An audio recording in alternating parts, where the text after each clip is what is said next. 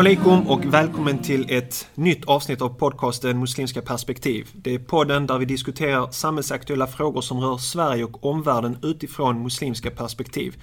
Islamakademin och Tahara sponsrar denna podd. Jag heter Sally och tillsammans med mig har jag Salahuddin. Salam alaikum. Alaikum salam.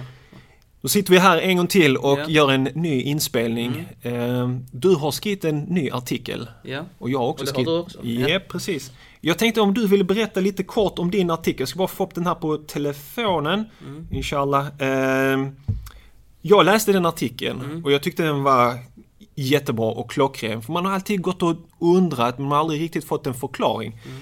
Rubriken är Är judar avkommor till apor och svin enligt Koranen? Mm. Det var en sån incident som hände här i Malmö med demonstrationer. Helsingborg va? Ja, ja. det är ganska vanligt. Tyvärr. Jag vet inte om jag vill säga vanligt, men det förekommer. Absolut. I det, är, här, det är eh, allt för vanligt i alla fall. Ja, i demonstrationer eh, när det sker eh, övergrepp i Palestina. Mm. Och då, då blir det demonstrationer och folk eh, säger dumma saker. Ja, och ett precis. utav det här är att, eh, ja, att judar avkommer till apor och svin. Mm. Eh, men eh, du ville nyansera detta och Ja, ge ett alltså, annat jag- perspektiv. Ja, precis. Alltså jag, det jag såg, det ju, eller det jag känner till självklart, är att det här är en del av en diskurs som är minst sagt antisemitisk, som finns i politiska, alltså en del av den politiska diskursen som har med Palestina och Israel-konflikten väldigt mycket i Mellanöstern. Eh, det jag ville dock, och sen har, ju, har vi också sett, jag såg inlägg av någon eh, islamofob liksom som skrev att eh, ja titta här nu har muslimerna erkänt sitt ansikte liksom Mm. och det är ju visst så att, eh, just det jag var med i ett radioprogram va Mm. eh, och där jag sa att det här inte har med islam att göra. Och då anklagade den här kvinnan mig för eh, att göra taqiyya, att dölja Mm. sanningen då. Eh, och att eh, vara en falsk och, och förfalska och försköna den muslimska bilden då. Så att vi har sett att det används både av en del eh, som, eh, Extremister, som är muslimer, ja, precis. Och det används också av islamhatare, muslimhatare. Mm. De har liksom. samma ja, syn, upp, tolkning av islam om man säger så. Ja, om man säger. Felaktig Precis. tolkning. Så att jag tyckte att, eh, jag har ju studerat Koranen i, i ganska stor detalj liksom, och även haditherna och Mm. eh, de, våra teologiverk och liknande. Ja, det finns inte en antisemitism i de verken. Mm. Hade det varit en del av eh, Koranen, hade det varit alltså en väsentlig del av eh, texterna, urkunderna, så s- rent logiskt, rationellt, så skulle det varit en väsentlig del av vår kunskapstradition. Mm.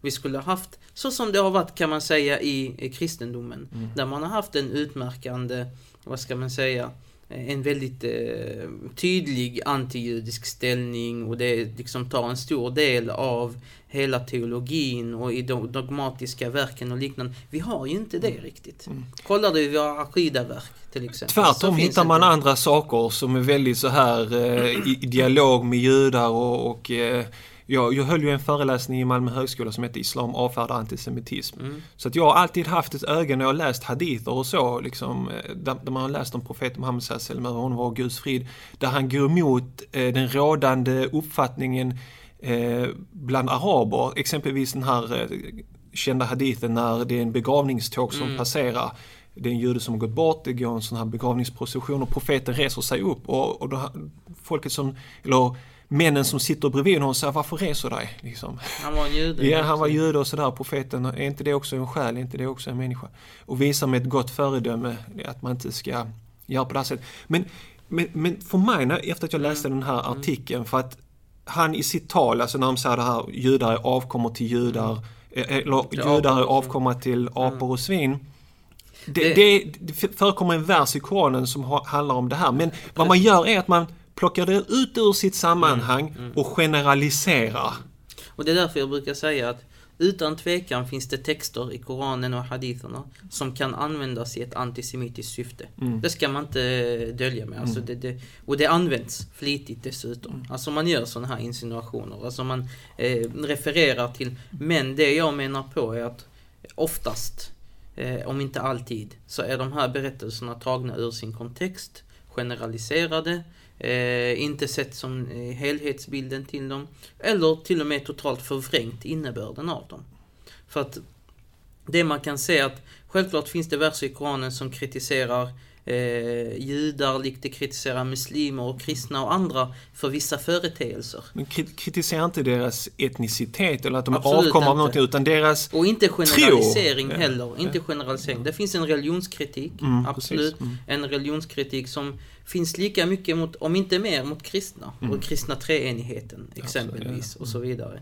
Eh, men de- de här flesta verserna är inte generaliserande utan de är specifika eller ses som specifika för så, så som den här berättelsen. Mm, mm. Den handlar om väldigt specifikt, en del, en, en, en by, inte ens hela byn, en liten del av den byn som gick emot sabbatslagarna Precis. och genom att försöka kringgå dem. Och Mm. då fick de, blev de bestraffade. Och det fanns Detta andra alltså- som inte blev bestraffade som följde Precis, sabbat, som, som var, var judar. judar. Ja, Ja, precis. precis. Så det är Så inte, det- det- alla judar blev så. Nej. Och det, och det är just det här när man, när man tar versen ur sin kontext eh, och använder den på ett sätt som det inte var ämnat för. Det är just det också. Vad var versen ämnad för och hur har den förståtts klassiskt sett i 1400 år innan vi fick de här politiska konflikterna? Hur förstods det? Jo, det förstods som en varning mot att försöka kringgå lagen Precis. genom att ta till knep. Mm. Och, det, och det, det var inte ens, jag, jag ser det inte ens som att syftet att det är specifikt judar, för att det finns hadither som talar om att vissa muslimer också kommer att göra detta. Mm, Och de kommer att möta liknande straff. Jag har läst från korantolkar som menar på att den kritiken som riktas mot judar och kristna är också en kritik som är en varning mot muslimer. Att eh, fall inte i de här fällorna som de tidigare nationerna har fallit i. Till Precis. exempel treenigheten, göra Jesus till Gud eh, och följa lagen blint, följa, glömma bort själva anden i eh, Precis. lagen. Och så. Och, där, där, det, och det är för att eh, ofta förstår inte människor att eh, den judiska nationen som ett folk eh, har, är ju en del av Koranens berättarhistorik, eh, historik, eller om man ska historia. Det, vi ser ju dem som en del, lite som våra förfäder på ett visst sätt. Mm. Och vi tar från deras lärdomar, både i det goda de har gjort och i det sämre eh, de har gjort. Så att eh, det är väldigt viktigt. Eh, Profeterna som nämns i Koranen är ju absolut majoritet, är ju från det israelitiska folket, Ja, eller det judiska Gud folket. skickade och- Precis. Och det är de vi tar lärdomar ifrån och det är det folket. Vi fastar ju varje Muharram, Mm. den tionde Muharram. Mm.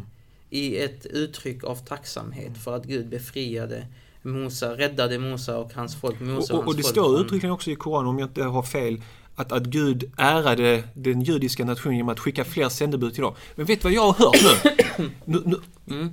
Och Gud säger det, att jag har ärat genom att skicka Mm. fler sändebud till er. Men jag har hört av muslimer som säger att Gud skickade fler sändebud till dem för de var så dåligt folk som behövde fler sändebud Mm. än andra människor. Ser du hur man twistar? Ja, visst. På det Men är det det som står i Koranen? Nej, det, det gör Nej, inte det. Men inte folk det. bara Ja. uttrycker saker och ting utan kunskap. Ja, så att det, det är ju men det är förvanskning. Det är ju ren förvanskning och det är det som Det är därför när jag, när jag st- står upp eller när jag skriver de här artiklarna eller uttalar mig Det är ju inte att jag försöker försköna eller förfina. Det finns ma- massa annat i Islam som icke-muslimer i Sverige inte tycker om.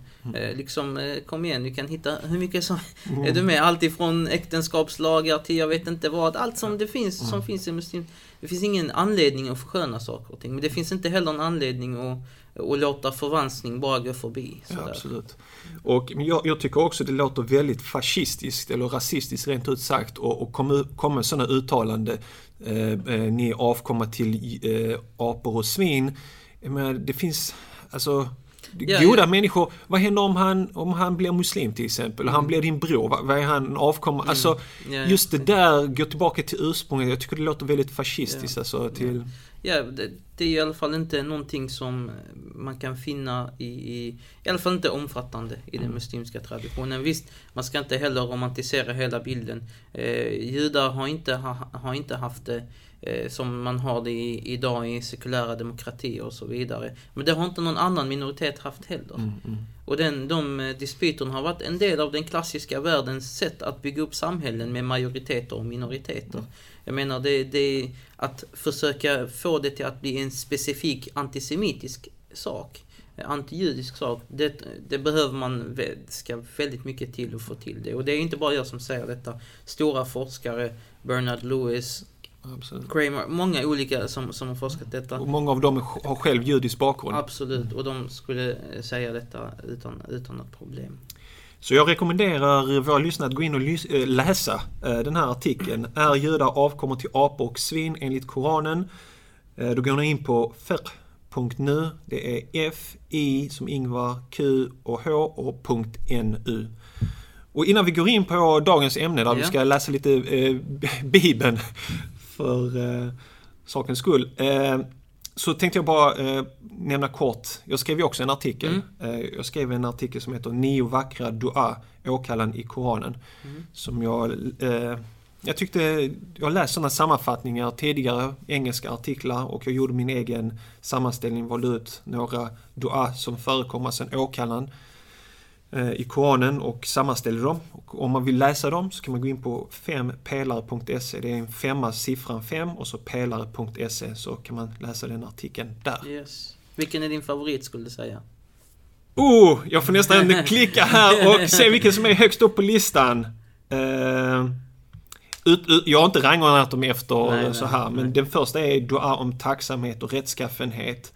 Eh, och många av dem är sådana här som börjar med rabbena Mm. och så vidare. Vår Herre. Ja, precis. Och dua om kunskap. Det finns ju hadithsamlingar just om eh, Rabbana, Mm. dua. Typ 40 hadith, eller 40 samlingar Mm. Det är väldigt många dua som är vår Herre. Mm. Som är uttalade av olika profeter och olika, eh, eh, ja oftast profeter i olika sammanhang. Mm. Yes. Så vi tänkte läsa tre verser. Du tänkte ta tre verser ur Gamla Ja, Testamentet. precis. Jag ska ta tre verser ur Gamla Testamentet. Ja. Innan vi gör det, Mm. hur förhåller sig en muslim till Bibeln?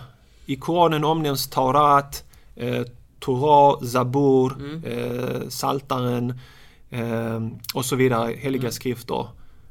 Så jag tror det, bäst, det bästa exemplifierandet av det är när en grupp från skriftens folk, nu minns jag inte om det var kristna eller judar, som kom till profeten Muhammed må Guds frid vara över honom Mm. med eh, sin text och frågade, han, frågade honom om det. Vad säger du om dessa?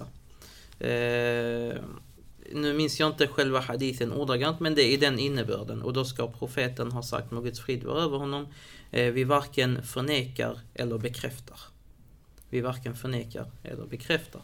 Och det grundar sig på synen av att eh, de här skrifterna har en gudomlig källa. Eh, vi vet att det uppenbarades, vi erkänner, eh, och det är en del av trosartiklarna, att bekänna att Gud har sänt skrifter till de olika profeterna. Och en del av dem står skrivna i namn såsom Tora, såsom Injil, evangeliet, såsom Zabur, psalma, eh, psalmerna. Mm. Och do, dock så anser vi också att det har skett viss bortfall eller förändring i ordet. Och det är naturligt med tidens gång. Mm. Eh, En del, det syftas ibland i Koranen att en del har varit medveten Mm. och en del kan ha varit omedveten. Eh, Så att, och det skulle jag säga rimmar väldigt bra med eh, modern bibelforskning. Som, som visar ganska tydligt på att, nu vet jag självklart i, i, vad ska man säga, fromhetstraditioner, i judiska ortodoxa traditioner och även kristna ortodoxa traditioner så anser man ju att den är helt bevarad Mm. i sin grundform. Så det är viktigt att nämna det. Eh, Men som muslimer utgår vi från att de inte är fullt bevarade utan har en, en källa och därför, just därför, eftersom vi inte kan veta vilken del som är bevarad och vilken del som inte är det Mm. så blir det svårt att erkänna. Mm. Eh, Sen fungerar ju också Koranen som Forqan, alltså den som, är- Mm. som är kriteriet som avgör vad som är rätt och vad som är sant i de tidigare skrifterna. Så att om man till exempel läser någon, eh, någonting i Bibeln som strider mot till exempel den eh, monoteismen eller någonting sånt, då kan man säga att det här är en förvanskning, det här Precis. kommer inte... Antingen så är det en missförståelse Mm. eller så är det en förvanskning. Sen är det självklart också, problemet är att mycket försvinner i översättning. Att man Mm. inte har eh, ursprungsskrifterna på deras Mm. ursprungsspråk i vissa fall då i alla fall. Och då, det, det är ju problematiskt då. Nya testamentet till exempel, de fyra evangelierna är på grekiska. ja, Och. Jesus pratade inte grekiska, han Nej. pratade arameiska. Så du har de- en nivå av tolkning redan där. Ja, precis. Om de Och sen har du varit till svenska. vittnesmål, vilket är också omdiskuterat. Precis. Men sen, du har ju också, du kan ju se vissa diskrepanser i när Nya Testamentet citerar Gamla Testamentet. Mm. Hur det tas ibland ur sin kontext, ibland fel citerat. Eller, det, det, det finns, det är i alla, fall, inte helt oproblematiskt. Men, men som du säger, det finns en hel liksom, bibelforskning kring detta. Ja. Men det, det som jag Mark tror... Ehrman skulle jag säga är en av dem. Mm. Jag har läst en hel del av Mm. hans böcker. Mycket intressant. I alla fall i Nya Testamentet eh, forskning. Eh, sen, ja, Gamla Testamentet. Och det är också ett problem. Egentligen uttrycken Gamla Testament, Nya Testamentet är ju en kristen Mm. företeelse. Eh, judar skulle ju inte kalla eh, Tora för gammalt Nej, på något precis. sätt. Ja. Utan, eh, eh, ja, det är ju det är ju en, en kristen Mm. eh, uppdelning där. Sen tror jag också som, som muslim så får man också vara på sin vakt så inte man läser Bibeln med avsikten att få hitta vägledning och liksom Mm. i ens andliga liv. Mm. Så att det tar företräde framför eh, Koranen och profetens eh, föredöme. För att det är Koranen och profetens föredöme är det liksom slutgiltiga budskapet. Precis, det är väl det sista testamentet om man Ja, som, säga. som vissa väljer att Så, säga. Men sen, sen också ehm, Det, det är ju det, Mm. eh, man skulle ju också säga att även om Bibeln, alltså Tora och evangelie och psalm, även om de hade varit bevarade fullt ut mm, så hade de inte varit gällande för vår tid utifrån praktiserande. mm, För att vi anser att eh, Koranen upphäver mm, de tidigare verken Mm. utifrån det perspektivet. Sen finns det självklart universella principer. De är ju alltid gällande såsom trosfrågor. mm. Så hade det funnits eh, ursprungs, om vi hade hittat en ursprungs där vi kan vara 100% säkra på att eh, det, det är liksom det som Mose nedtecknade och så vidare. En viktig skillnad också i materialet tror jag som de lärde också Nice. poängtera är att eh, det finns ju sådana texter som handlar om troslära. Mm, Guds attribut, egenskaper och så som man får vara väldigt försiktig med. Och precis. sen finns det de av mer moralisk karaktär som, Mm. som man kan läsa och liksom... Jag tror man, man kan läsa i, om, om man är bildad i den muslimska traditionen och kan sin grundläggande troslära och rättslära och förhållnings eh, liksom, sätt så eh, kan man finna nytta och visdom i att läsa Mm. eh, Bibeln och mycket lärdom och, och utan tvekan finns det väldigt mycket som man känner tydligt att det här är gudomlig uppenbarelse. Mm, Det, det liksom bara lyser om det och lyser visdom. mm, Även om vi inte kan vara 100% säkra så är det ju väldigt, mm. väldigt nära. Och eh, i de, i de eh, budskapen ska man utan tvekan eh, finna visdom och lärdom. Okej, eh, vill du börja? Tar du din första vers? Ja, eh, min första är från, på engelska, Proverbs. Jag har kollat på Ordspråksboken. Ja, ja. precis. Ordspråks, ordspråksboken. Och då lyder versen som så. Rik och fattig har detta gemensamt. Att Herren är deras skapare. Mm. Mycket intressant. Ja, precis. Vill du ge din liten eh, tafsir, Tafsir. liten förklaring? Ja. Vad betyder den Alltså, här? eh, den påminner oss om att i slutändan så är Gud som skapat oss alla och det är till honom vi ska återvända. Och det som verkligen det som verkligen är eh, eh, av, av nytta eller det som verkligen är av vikt Mm. är det som är bundet till Gud och inte rikedomen och fattigdomen. Hos Gud, Gud gör inte skillnad mellan rik och fattig eh, utan eh, som profeten Muhammed säger eh, Gud ser inte till era eh, utseenden och inte heller till era ägodelar. Mm. Han ser till era hjärtan och era handlingar. Så det är, och det är ett sätt att eh, påvisa människans ödmjukhet. Var ödmjuka och ni är alla eh, syskon i mänsklighet Mm. oavsett ägodelar. Precis, det här att man är lika inför Mm. Gud oavsett ens rikedom. Mm. Viktigt budskap i, Ja. i vårt samhälle idag. Okej, då tar jag min eh, bibelvers Mm. och den hittar vi i Första Moseboken kapitel 17, vers 20.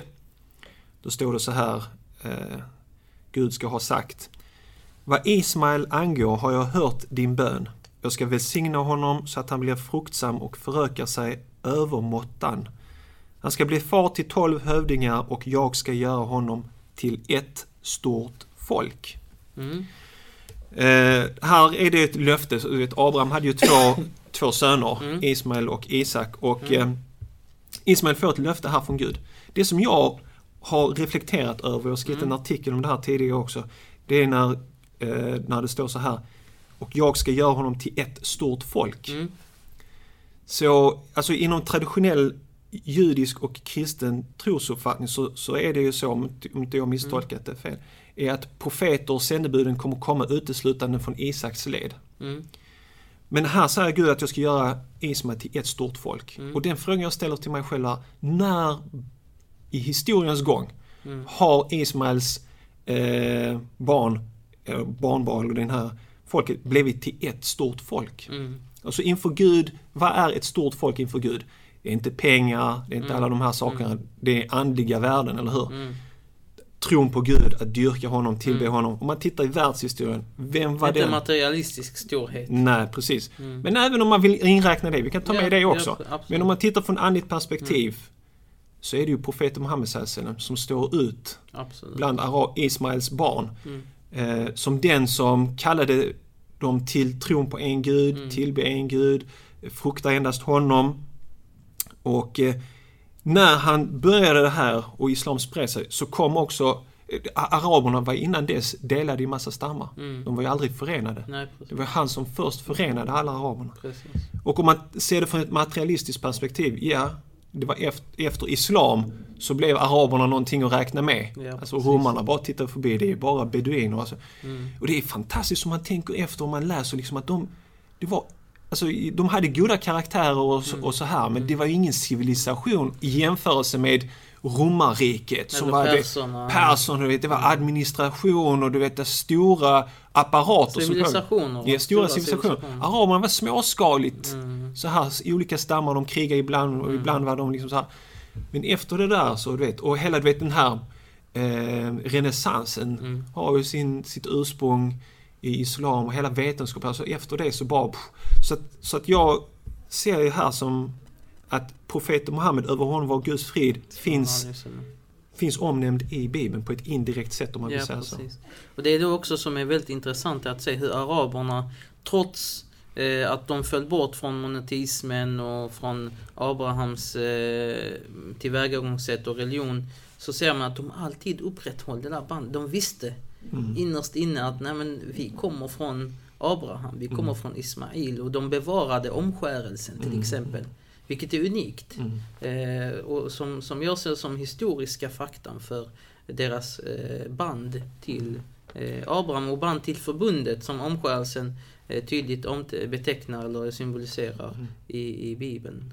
Det finns faktiskt en rabbin som har en YouTube-kanal Mhm. och han har ett avsnitt, eh, eller han får en fråga där han just talar om det här. Intressant. Och där han, du ska se, jag kommer skicka eh, den länken, vi Mm. kommer också lägga den här på podcast-avsnittet, där han liksom förundras och han är liksom så här Gud glömde inte bort Ismaels barn. Och han Mm. pratar om det här, nämner det här. Han säger att det är fantastiskt att de var, levde så lång tid av jahiliya, Mm. okunnighetens Mm, era. mm. Men att De ändå bibehöll det där Bibeln och bandet. att, och att liksom i Islam så blir det här tro på en Gud, Mm. du vet, lev rättskaffens och så vidare. Mm. Ja, din andra vers. Min andra. Eh, du kommer att söka mig och finna mig när du söker mig med hela ditt hjärta. Och det hittar vi i... I Jeremia Mm. 29.13. mhm. Och din utläggning på det här är? Vikten av eh, hjärtats deltagande i ens liv och i ens relation till Gud. Mm. Eh, väldigt ofta så hamnar man i liksom det textuella, rättsliga och så vidare. Intellektuella söker, ja, intellektuella. Det blir för mycket fokus där uppe och inte f- tillräckligt från hjärtat. Men vill man finna Gud, som är he- hela det syftet egentligen, eh, att dyrka Gud, att komma nära till Gud, att finna Gud, eh, det måste göras med hela ens hjärta. Mm. Det är också det där, hela ens hjärta. Man jag, kan inte jag, dela in det.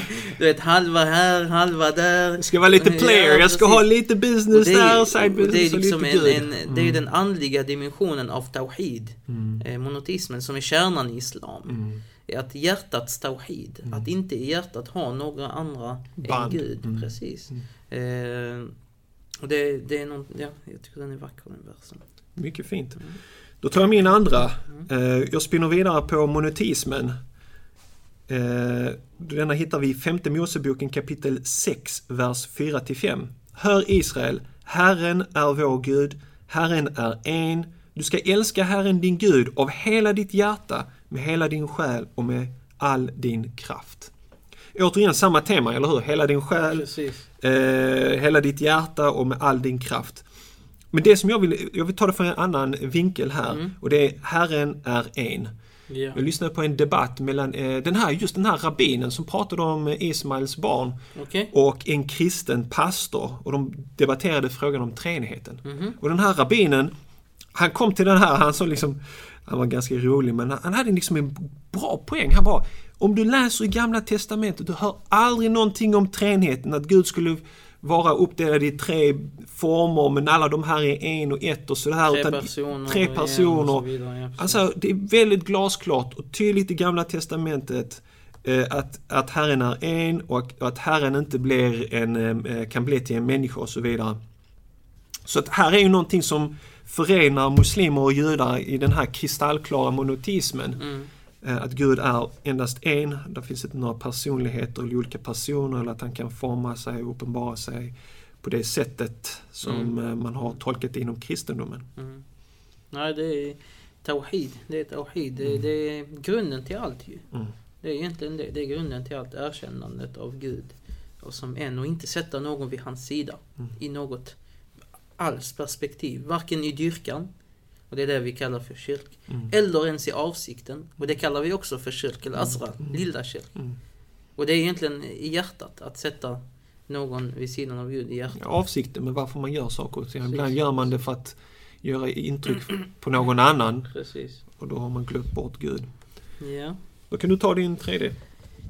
Eh, Jesaja 40.31 Men de som hoppas på Herren, eller de som sätter sin tillit till Herren, får ny kraft. De lyfter med vingar som örnar. De springer utan att mattas och de vandrar utan att bli trötta. Jag har hört den tidigare också, väldigt vacker. Ja. Man får bilder av Ja, träd liksom väldigt så aktiva. Ja. Mycket, mycket vacker. Det, är, eh, jag, liksom, det finns liknande verser i Koranen Ja, med haditherna och det Man För känner mig är igen det. det, ja precis, jag, jag finner kraft i de verserna. De påminner mig Mm. om att sanna kraften är att lita på Gud. Att sätta sin tillit och sitt förtroende och sitt hopp i Gud. Och inte i medel. Vi tar de medel som finns, vi tar de medel som behövs. Men vi förlitar oss inte på dem. Mm. Utan förlitar oss ständigt på Gud. Endast så kan vi hålla igång. Endast så kan vi fortsätta eh, utan att gå i väggen, utan att trötta ut oss, utan att så här, genom att sätta vår hopp Mm. i Gud. Många människor i världen kan vittna om det där att de har fått liksom Ja. kraft i tron på Gud och blivit modiga och stått upp mot Mm. ondska och förtryck. Då tar jag min tredje och sista. Den lyder så här i Första Moseboken kapitel 17, vers 3.